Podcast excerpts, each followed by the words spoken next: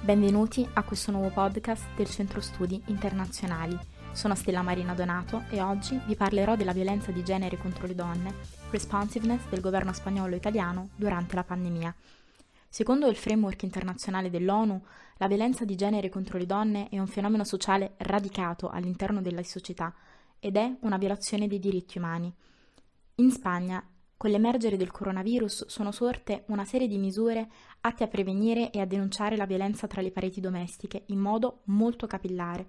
Sin da inizio marzo e con l'entrata in vigore dello stato d'emergenza il 14, la Spagna ha creato una serie di misure alternative per affrontare e denunciare casi di violenza di genere, oltre al già esistente numero d'attenzione per riportare tali episodi di violenza, che è lo 016.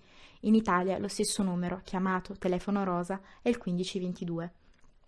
Il Ministero dell'Uguaglianza spagnolo riporta che le chiamate allo 016 sono aumentate drasticamente del 16% negli ultimi 15 giorni di marzo rispetto allo scorso anno e del 47% dal 1 al 15 aprile, confrontandolo con il 2019. Sono aumentate così anche le consulte online, il servizio di assistenza psicologica via WhatsApp e l'utilizzo del sistema di geolocalizzazione dell'applicazione Alert Cops.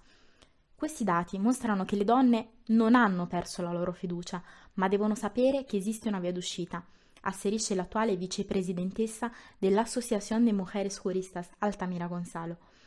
A tale proposito, il governo ha lanciato un piano di emergenza per la violenza di genere durante l'attuale pandemia è stato approvato un decreto specifico che, oltre a riconoscere i servizi essenziali alle vittime di violenza di genere, stabilisce che le autonomie possono utilizzare i fondi del patto di Stato contro la violenza di genere, quelli che non sarebbero stati spesi nel 2019 e quelli da destinare nel 2020. Ciò che è evidente è che in Spagna, sin dall'inizio dell'emergenza, è stato creato un servizio speciale capace di rispondere in maniera repentina ai casi di violenza durante il confinamento. L'iniziativa è Mascarilla 19 che nasce al di fuori della penisola nelle isole Canarie ed è promossa dalle associazioni ufficiali dei farmacisti. Ma in tempi molto ricettivi questa iniziativa si è diffusa in tutto il territorio nazionale. È una misura che si inserisce tra gli sforzi del Paese per fermare sì la curva del coronavirus, senza però accendere quella della violenza di genere. Come funziona? Le farmacie fungono da presidio a cui potersi rivolgere per chiedere aiuto e denunciare. Il farmacista avvisa la polizia e viene informata la speciale sezione violenza di genere delle procure, tutto in grande e con grande discrezionalità. In Italia l'iniziativa Mascaria 19 è stata considerata valida per contrastare la violenza domestica di genere contro le donne ed è appoggiata in parte dalla campagna che porta l'hashtag Libera Puoi. Se si considera che secondo gli ultimi dati Istat 2 milioni di donne nella fascia dai 16 ai 70 anni hanno subito violenze fisiche o sessuali da partner ex partner, la questione è di precipua importanza. Nella penisola italiana c'è stata grande partecipazione, soprattutto dalle associazioni come Donne in Rete contro la Violenza, che ad esempio informa di come tra il 2 e il 5 marzo le richieste d'aiuto delle donne ai centri antiviolenza siano aumentate del 75% rispetto all'anno precedente.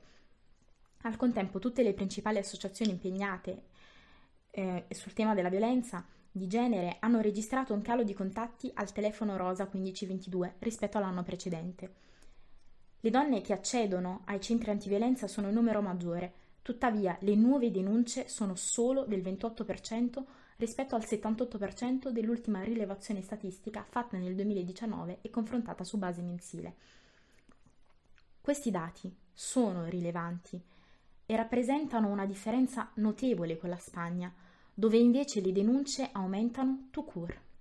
Forse perché le donne si sentono più protette in un assetto normativo più comprensivo, integrale sul tema della violenza di genere? Per di più, è doveroso notare che i fondi previsti lo scorso anno dal Dipartimento delle Pari Opportunità italiano ancora non hanno raggiunto la dimensione delle regioni. A questo punto, tra i due, principa- tra i due paesi del Mediterraneo appare chiara un'altra differenza, declinata in Informare versus procedere. Un incedere claudicante che informa sulla violenza, che è ciò che accade in Italia, contro un procedere a testa alta, con grande consapevolezza istituzionale, dei movimenti e di tutta la società civile che predispone pratiche e politiche per eliminare ogni forma di violenza di genere nel territorio spagnolo. Infine, la violenza di genere contro le donne non è un'emergenza, nel senso che non nasce adesso, si trova nel suo momento critico da sempre Come possiamo uscirne? Accettando una tumultuosa sfida di evoluzione culturale. Sì, tutto parte dalle culture e dalle società. E forse questo periodo di quarantena ci porterà anche a ripensare le nostre vite e le nostre azioni come esseri sociali e umani. Per oggi è tutto, arrivederci al prossimo podcast del Centro Studi Internazionali.